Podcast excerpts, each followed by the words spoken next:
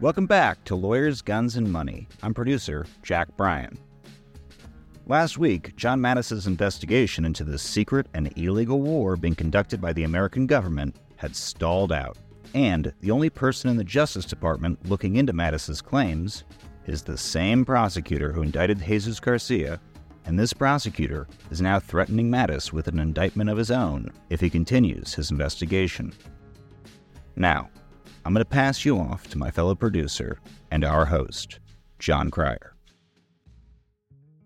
Thank you, Jack. I am Jon Cryer, and this is Lawyers, Guns, and Money. Despite several setbacks, Mattes has been connected with world powerboat champion and cartel drug smuggler Jorge Morales, who also goes by George Morales. John Kerry wasn't getting any traction. Not only were they threatening me, they were silencing Garcia. And this secret illegal war was grinding on in plain sight. So I felt that we were at the end, and it was wildly depressing. In June of 1986, Morales comes along who was insistent that I would work for him. He adopted me, whether I wanted to be adopted or not. He found a way to call me almost every single day from prison and to point out to me what I knew about the network was only one layer of the network, and that the network was far larger because it encompassed the cartel, his cartel, his smuggling operation. And most importantly, he knew John Hull because he had employed John Hull and the CIA to protect his drug loads. John Hull is the American rancher running operations for the Nicaraguan War from Costa Rica. He's also the guy who tried to kidnap John Mattes last week. So it gave me a sense that, hey, maybe there is another direction to turn. Everybody else, the mercenaries, talked about it, but they weren't trafficking. Garcia talked about it, but didn't want to put himself in the middle of any particular transaction. Morales was the first one to say, hey, I gave them three, four million dollars. I brought a load of 500 to 600 kilos on a flight. They protected it, and that's what I expected from them. To convince a cartel leader to speak out about the fact that he felt ripped off because he had paid people a couple million dollars by protection. It wasn't something that happened overnight, but over time, I was able to convince him that if he wanted any payback at all, he ought to just blow the whistle on him. And that's when Morales started going public and agreeing to be on television, agreeing to be a witness to John Kerry. He would hand over cash to whom? To the Contras themselves. In what form? Pack it up in a suitcase? Yes, boxes, suitcases, box. Of cash? Yes. How much in the in one load? I mean, how much would you pack into a bag or a suitcase or a box? I don't recall. Thousand? Yes. Tens of thousands? Yes. Hundreds of thousands? yes. Uh, so George Morales was world powerboat champion. For overall winner, George Morales standing by with Dave Despain. The race winner today, George Morales. George, they said it was smooth water out there. The deep V shouldn't have been the hot setup, and you ran away with it. How come? Uh, that's right. We uh, we took the lead uh, 20 minutes after the start of the race, and we didn't know what happened because we didn't see any more boats whatsoever. So it was a runaway for you then? Well, we didn't know what was going on. He was worried that he wasn't going to win the Key West race once, so he decided to make sure, even if he didn't win, that he would still have the spoils. So he bought every bottle of champagne in every liquor store from Miami to Key West. He had like 500 bottles of champagne just to spoil the day. Then he has a bet with Copeland, the owner of Popeye's chicken chain. Here's the boat that everyone is talking about. This is the Popeye boat from Louisiana. Al Copeland will be the driver of this monster of this midway. So they had a bar bet, 500,000 cold cash, open ocean, nonstop to New York. We're going back racing again to just lay down another record. Now, the race was going to cost them more than a million or two each to get there in the first place because they had to be supplied by helicopters. And they had to have spotter planes in front of them because in the open ocean, you hit a rogue wave and you're gone. But that was the race terms, and Copeland's co pilot was James Caan, the actor. He got there hours ahead of them. And the best part about it is when he stepped off the boat for the photographers, he put on his satin jackets that said, Miami to New York winner, George Morales. And he handed them out to everyone there on the dock. I mean, the beauty of being a world powerboat champion is you own powerboats and know the Bahamas and the routes back to Miami that are not as patrolled. So he was known in the powerboat world as world champion, and he was known in the cartel world as a full service provider of pilots, boats, and airplanes.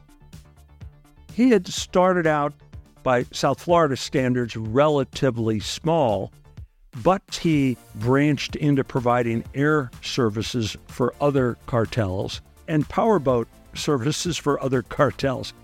He had 17 planes, along with his fleet of speedboats. So he had worked through the early 80s marijuana smuggling, along with most of the cartel. Then he had shifted to cocaine. Then he actually had provided services for counterfeit quaaludes coming out of Colombia. He had helped ship millions of them for the Cartagena cartel. So he was indicted originally in 84 for smuggling marijuana. One of his pilot's wife had been previously married to a Contra leader, to one of the Contra leaders. So he then meets them all. Right after my indictment in March 1984, they came to my office. So you'd been doing business with the Contras, Yes, but all of a sudden somebody bigger shows up at your office here in Miami. very, very big, yes. What was the rank? What what level CIA person? Well, he is the contact directly with the CIA in the Contras. He, he worked for the CIA to begin with. So, at this point, we're going to have to talk a little bit about America's war on drugs. Cocaine became illegal in America after World War II, and in 1948, America started its first overseas cocaine sting operations. In 1971, Nixon claimed drug abuse to be public enemy number one and declared war on drugs. While there had been an increasing problem of heroin use among soldiers returning from Vietnam, some have suspected other motivations in Nixon's declaration of war. One of Nixon's closest aides, John Ehrlichman, who would become famous for his connection to the Watergate scandal, put it pretty bluntly, saying that Nixon had, quote, two enemies the anti war left and black people. You understand what I'm saying? We couldn't make it illegal to be either against the war or black, but by getting the public to associate hippies with marijuana and blacks with heroin and criminalizing both heavily, we could disrupt those communities. We could arrest their leaders, we could raid their homes, break up their meetings, and vilify them night after night on the news. Did we know we were lying about drugs? Of course we did. Unquote. The first real cocaine cartels develop in Chile in the late 60s and early 70s, and the country quickly becomes the world's biggest hub for cocaine manufacturing and trafficking until General Pinochet takes power. Okay, so Chile was led by a democratically elected leader until 1973, when Nixon sees the country's turn to the left as a threat to America's Cold War politics and financial interests. Nixon backs a coup in the country, which eventually installs General Pinochet, who will lead Chile as a brutal dictator for 25 years. As one of Nixon's top priorities is the war on drugs, Pinochet pushes the drug trade out of the country. But that simply moves the cocaine distributors to a country even closer to America, Colombia. When Reagan enters office in 1981, he expands the war on drugs, establishing mandatory minimum sentences, civil asset forfeiture, and he has his vice president, George H.W. Bush, lead a task force to combat drug trafficking. I believe the tide of battle has turned, and we're beginning to win the crusade for a drug free America. Ronald Reagan's First Lady even starts a campaign that will become perhaps the longest running pop culture reference from the Reagan era. Say yes to your life. And when it comes to drugs and alcohol, just say no. So George Morales' story presents a real problem for the tough on drugs administration of Ronald Reagan. And remember, the drug trafficking of the Sandinista government is a big selling point for Reagan on why America should support the Contras. The Contra leader said, hey, we'll take care of your indictment. And by the way, you'll be able to use our protected airstrips and fly your cocaine back directly into the United States. He donates to the Contras airplanes, and then he does, and then they up the ante and ask him for money. Morales was indicted in 1984. He says the CIA used his indictment to pressure him into providing planes, pilots, and $3 million in cash to the Contras. In fact, the aircraft that he turned over were documented providing 59 transport shipments of weapons from Ilopango directly into the northern front of John Hull's ranch and to other Contra bases in Costa Rica. I was told to send the planes with the supplies to his ranch, which we did. And we came back with some drugs from Costa Rica. You come back with cocaine? Yes, we came out, we came back with uh, cocaine.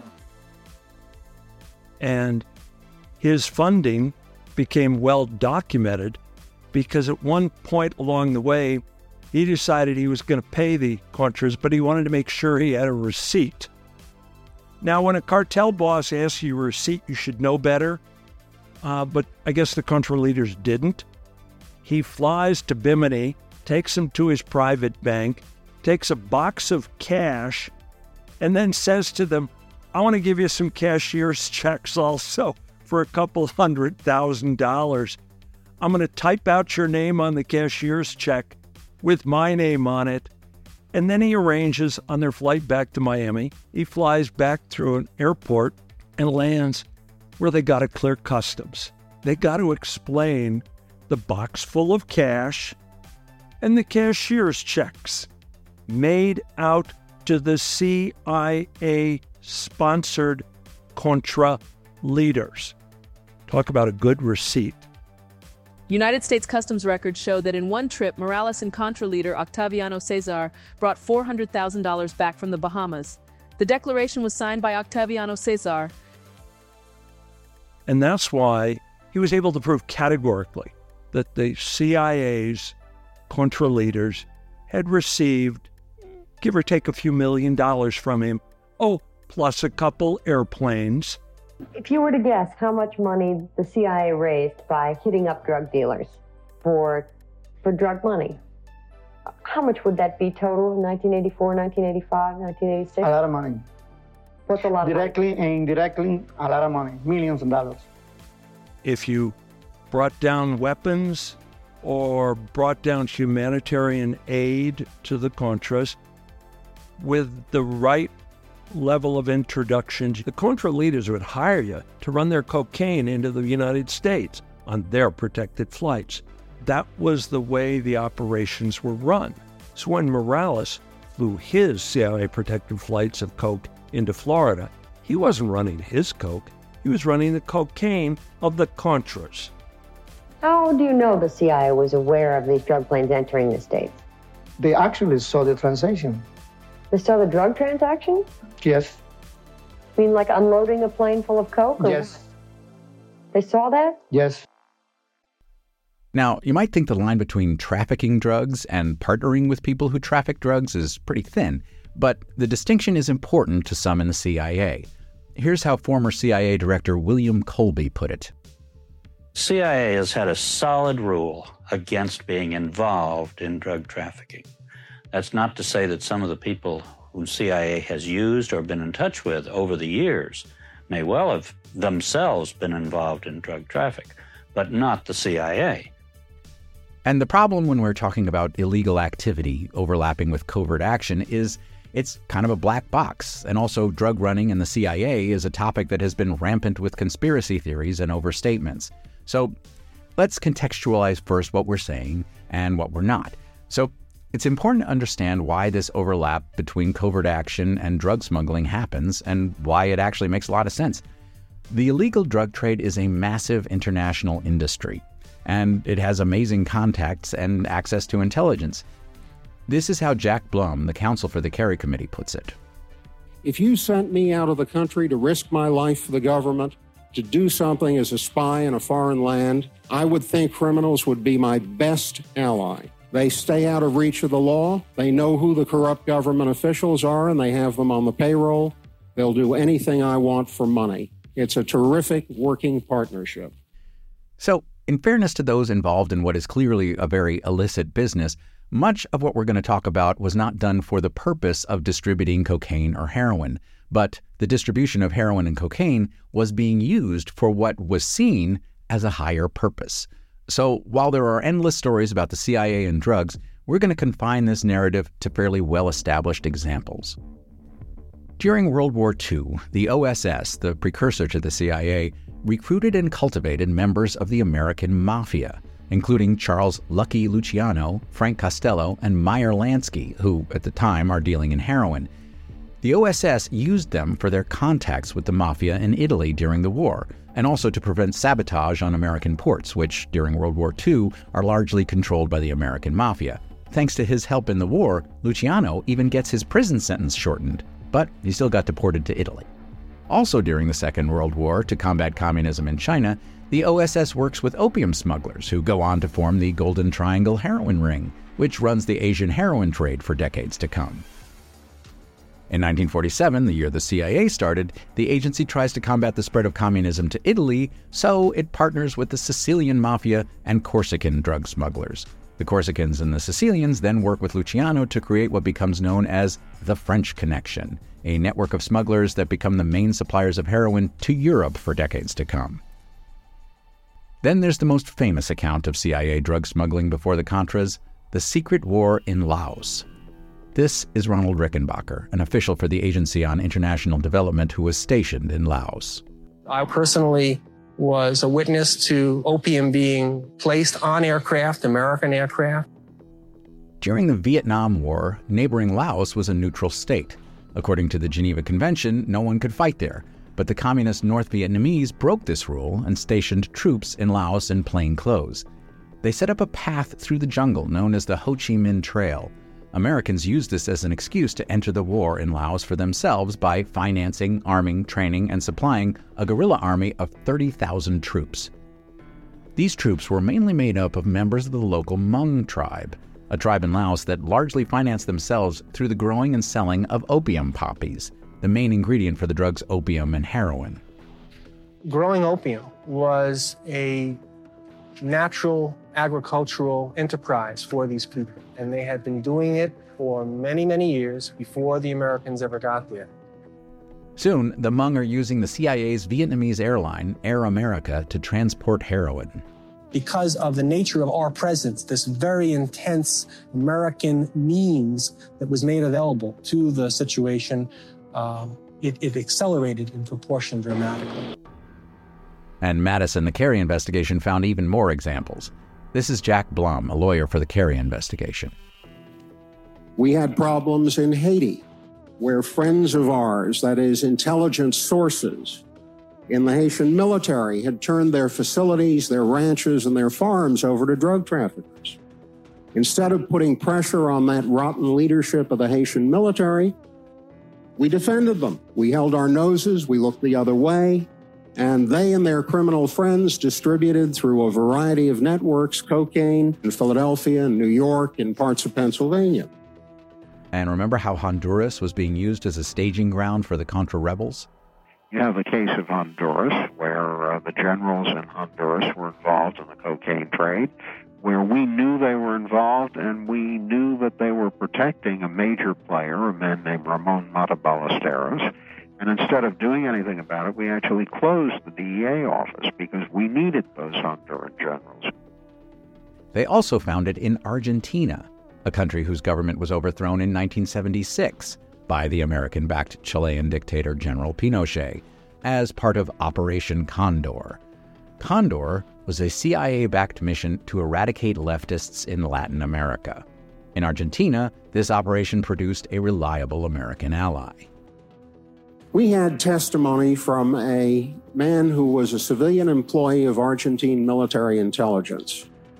And the Argentines, he said, sponsored the cocaine coup in Bolivia, and then set up a mon- money laundering operation in Fort Lauderdale. And we later checked, and indeed he had set up that operation. And he used the money laundering operation in Fort Lauderdale uh, to provide funds to the Argentines all over Latin America who were in the business of, quote, fighting communism. We should remember that it was the Argentines who were the original trainers of the Contras. And so, while George Morales' story of the CIA allowing cocaine shipments into the United States is shocking, it's perhaps not surprising. He then said, I won't just say it, and that's when he introduced me to Gary Betzner, his chief pilot, who was in fact incarcerated with him. There was an eight month period in there where I did 50 trips uh, for George, and uh, I made $2 million, 40000 a trip. He's just a very charming, uh, witty, a nice guy to be around. Who had been flying the particular loads for Morales that were in fact protected. He told me he need, had something for me to do that was very important. Did he explain to you what it was? As best he could over the telephone. We were very cautious about the phone. He said if I would come back, uh, that he could, I could be very beneficial in helping him uh, get out from under his indictment. Uh, he said that he had made a deal with the CIA uh, to uh, supply them with uh, money and with assistance. But more importantly, that he could fly his planes back into South Florida and be protected. And so that was the bargain he made with them. And on two different occasions, he took advantage of the bargain and took cocaine out of Central America back to the United States. And that he uh, wanted me to fly some uh, guns and uh, ammunition and stuff like that uh, down to the Contras and um, and bring uh, some coke back. So he gave me the rundown of the situation. It didn't seem to be too difficult. The first one was out of Fort Lauderdale. M16 guns. Uh, there was some C4 explosive, you know, plastic explosive. I think there were some mines. You have to clear that with George, but I believe there were some uh, landmines or something there, I recall. I flew to Costa Rica to the ranch of uh, one Mr. John Hull. Went directly to the strip by uh, following landmarks. Uh, I landed, taxied to the end. Uh, he was there. Hull and uh, uh, some blonde headed guy, younger fellow. After the guns were unloaded, was something loaded into the airplane? yes, I loaded about 17 duffel bags and five or six two foot square boxes in the aircraft. What was in the duffel bags? Coke, cocaine. I estimated uh, around 500 kilos. Was John Hull there while you loaded it in? Yes, he was. And on one occasion, landed the aircraft in broad daylight at a public airport and taxied the aircraft along with the cocaine load of about eh, 800 kilos up to the front door of his office and unloaded it in broad daylight. But he was protected, which amazed even his pilots. I always took George for his word. I mean, many times I was amazed at some of the things that he said would uh, take place that actually took place. And I always uh, loved and respected George because he took me in and he trusted me when I was like an orphan, you know.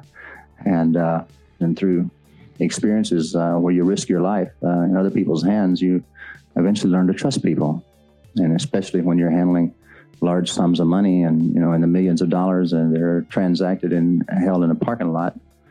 And um, it's not like uh, the business world whereby you have to have contracts and, and then you still might get uh, taken advantage of. I mean our business was a business uh, where your word is your bond you know and uh, he said if you have any problems when you come back in there'll be somebody uh, to cover for you well, you know, if the customs uh, or DEA followed me in uh, when I landed the aircraft, uh, I wouldn't have any problems. I mean, would, they wouldn't bother me. Had he ever said anything like that to you before? No. Had that been true of any of your other flights as a drug smuggler? No.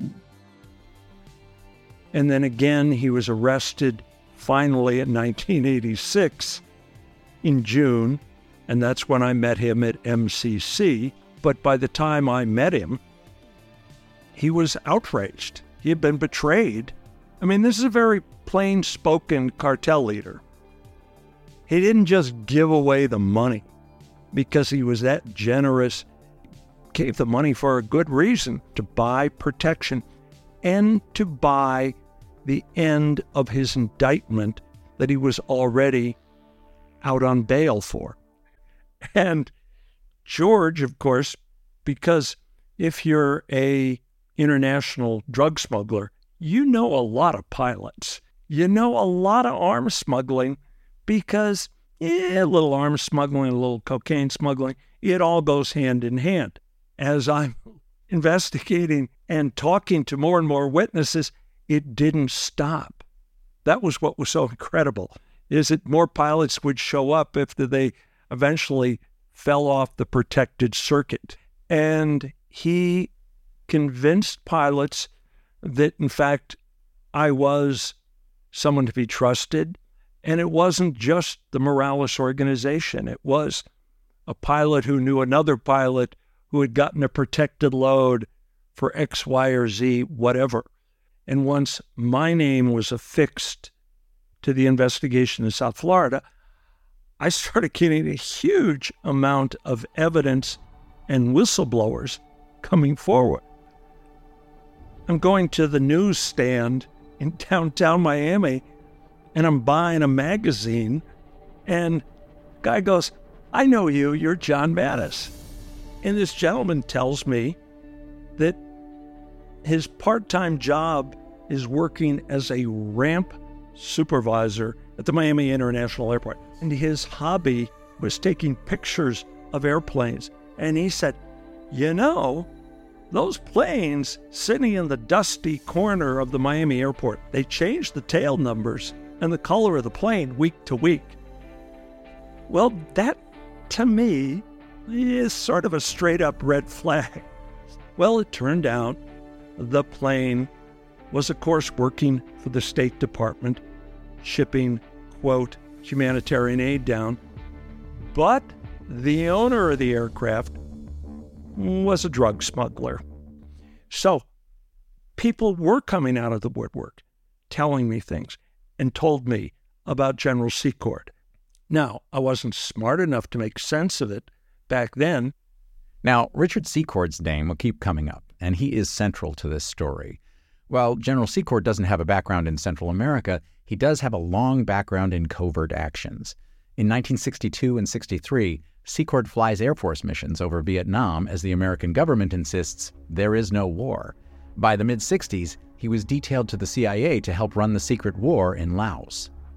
While Secord claims he knew opium use was common among the Hmong, when they would move from one place to another, they would carry their little uh, bags of opium. They smoked it, by the way pipes. Opium could be bought in the uh, streets of any village.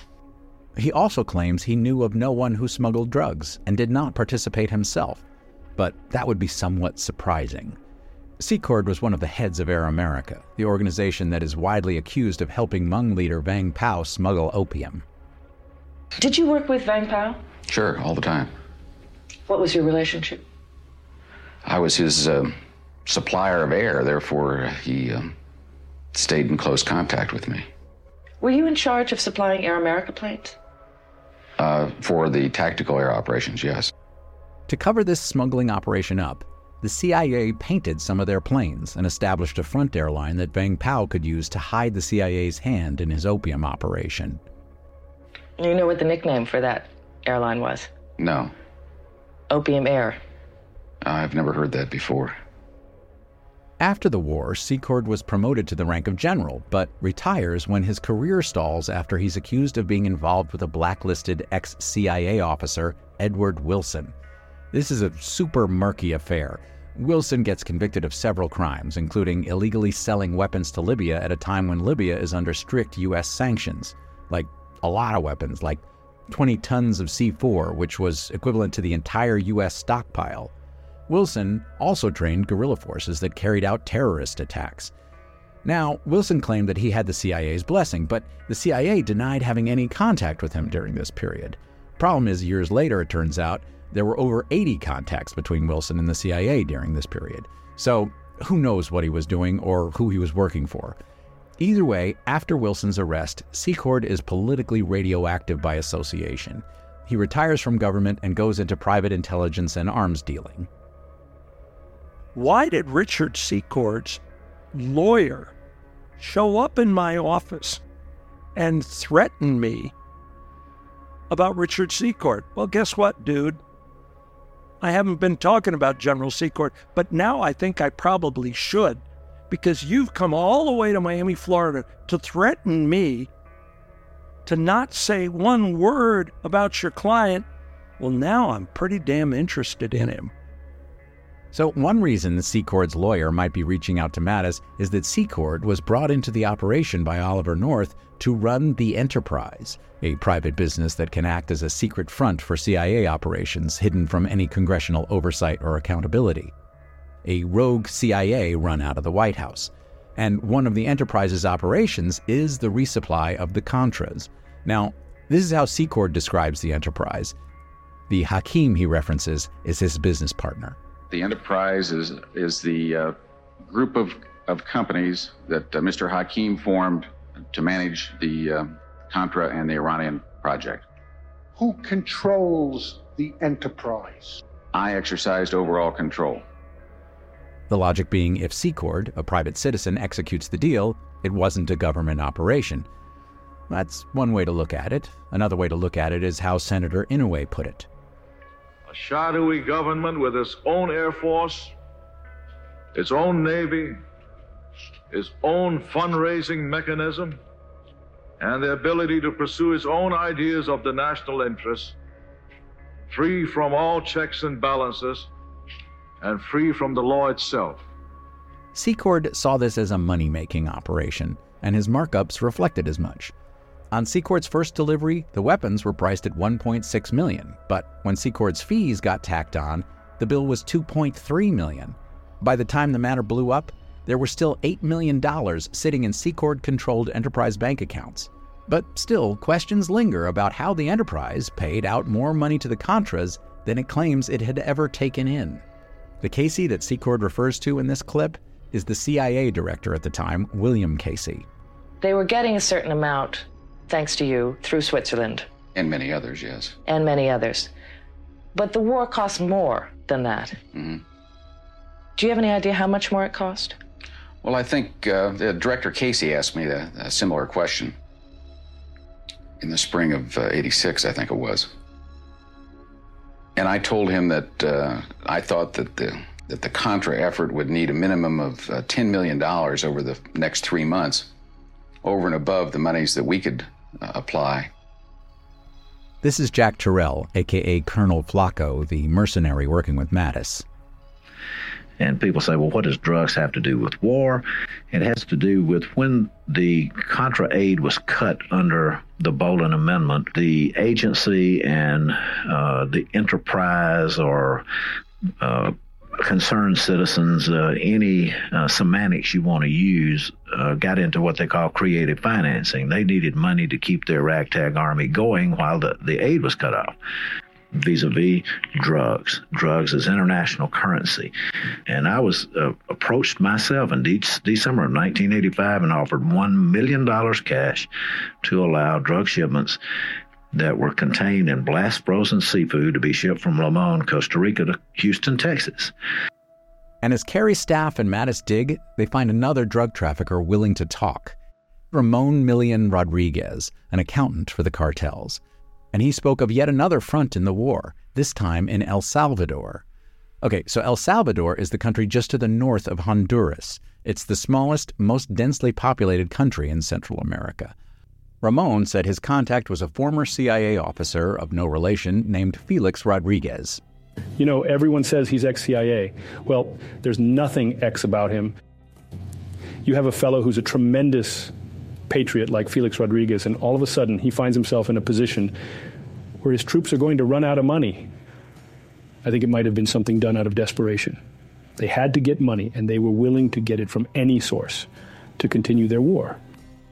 Felix was an organizer of the Bay of Pigs invasion. He was the CIA officer present at the assassination of Cuban guerrilla Che Guevara. Felix is also closely tied to Vice President George H.W. Bush.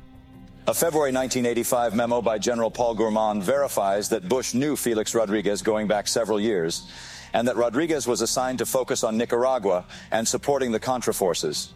According to Gorman, Rodriguez, quote, is operating as a private citizen, but his acquaintanceship with the vice president is real enough, going back to the latter's days as director of Central Intelligence.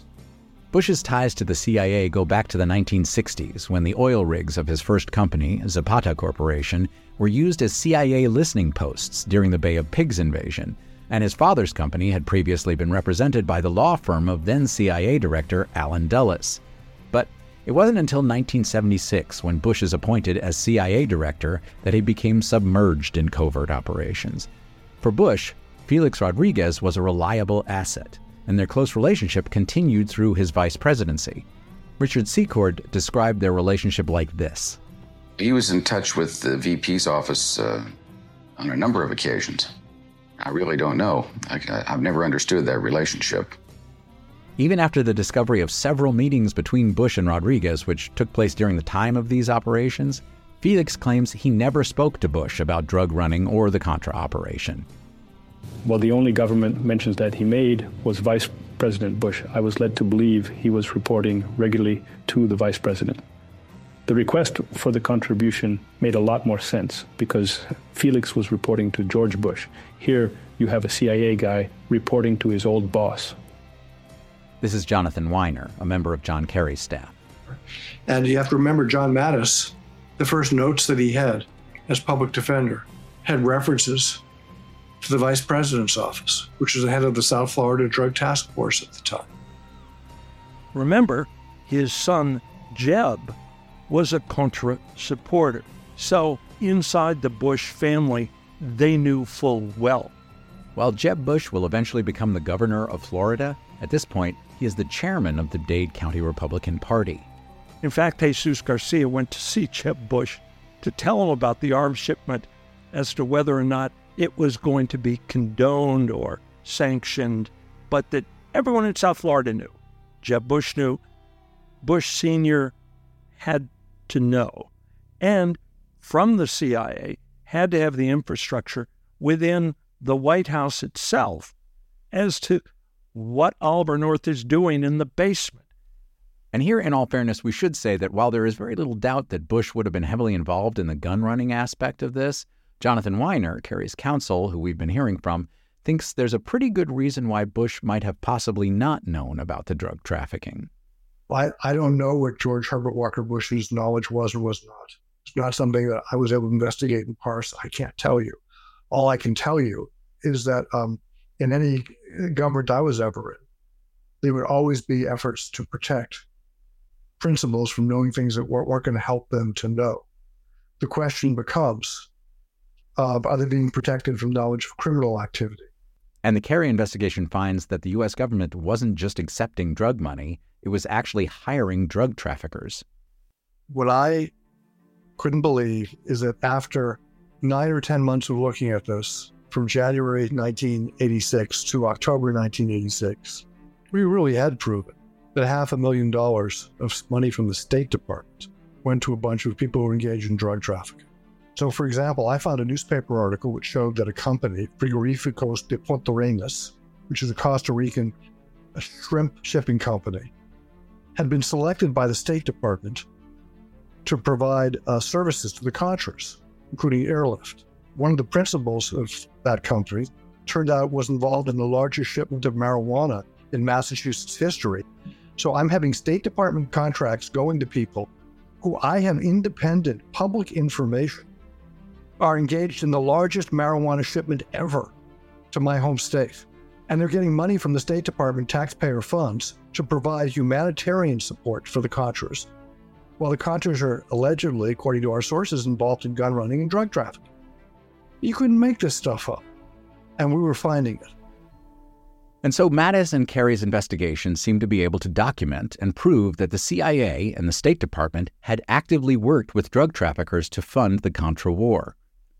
And with Morales speaking out publicly, the U.S. Attorney in Florida, the one who had already been angry at Mattes for poking his nose in his investigation, is now, well, furious. So when George Morales starts talking about he's taking arms shipments down illegally and cocaine back illegally, again, they had to shut him down. And they told Senator Kerry and told anyone who would listen that he was totally a liar, not to be trusted. And about that same point in time, they decide to have him testify in front of her grand jury. And being the kind of cartel boss that he was, he found that disrespectful. So he was dragged in front of a federal judge. The prosecutor tells the judge, Mr. Morales ought to talk to us in a grand jury room. He's been talking publicly, and we want to hear him say it under oath. And he turned to the judge and said, Judge, most respectfully, I don't trust those men. They are dishonest and corrupt. I will only speak to the United States Senate. Thank you. And good reasons, perhaps not to talk to the same prosecutors who had covered up the whole thing. They would have framed the questions to exculpate themselves. They would have framed the questions to protect John Hull, to protect the CIA, and to protect the Contras. And it all was behind closed doors. George Morales was more than willing to submit to public questioning under oath in front of live cameras. The level of outrage in that courtroom just went through the roof. They couldn't hustle him into a solitary confinement fast enough. Uh, so George Morales was held in contempt so that his sentence would go on indefinitely. Morales is currently in contempt of a Miami federal grand jury for refusing to testify. He and his lawyer say U.S. Attorney Leon Kellner didn't want to hear his Contra claims a year ago because of political pressure, and that Kellner won't let DEA and Customs interview him now. The U.S. Attorney has not returned our repeated phone calls. And by the time they put him in solitary, it was too late. It was now enough evidence and public pressure to trigger an official investigation, which was a really big step forward. This has been Jack Bryan. And this has been Jon Cryer. Please join us next week as the Contra story blows up in the news and threatens to take down the president. Was he supplying the Iranians, the Iraqis, or all sides of the wars in the Mideast? But again, there were colorful characters in the Miami federal prison. I walked into a room full of Secret Service agents and FBI agents. They had been informed that I was going to assassinate the President of the United States. Let me tell you, MFers, you better stop listening to a Senate investigation because when we get to the bottom of this, you're going to be the ones going to jail, not us. And so the United States government had to start distancing itself from this thing it was the public spectacle. If you want to listen to the next episode ad free right now, go to lawyersgunsandmoney.supercast.com. Sign up and also hear bonus episodes where we dive deeper into Mattes's story. Sign up now at lawyersgunsandmoney.supercast.com. Lawyers, Guns, and Money is a discount sushi and bunker crew media production in association with MSW Media. It was produced by Jon Cryer and Jack Bryan. It was written and edited by Jack Bryan. Additional research on this episode by Rebecca Schiffman. Due to licensing constraints, a couple of the archived clips in this episode are reproductions. Special thanks to Dennis Bernstein for allowing us to use his interview with Jack Terrell. Special thanks also to Ian Masters for allowing us to use his interview with Jack Blum. Copyright 2023. Thank you for joining us, and we'll see you again on the next episode of Lawyers, Guns, and Money. Enjoy.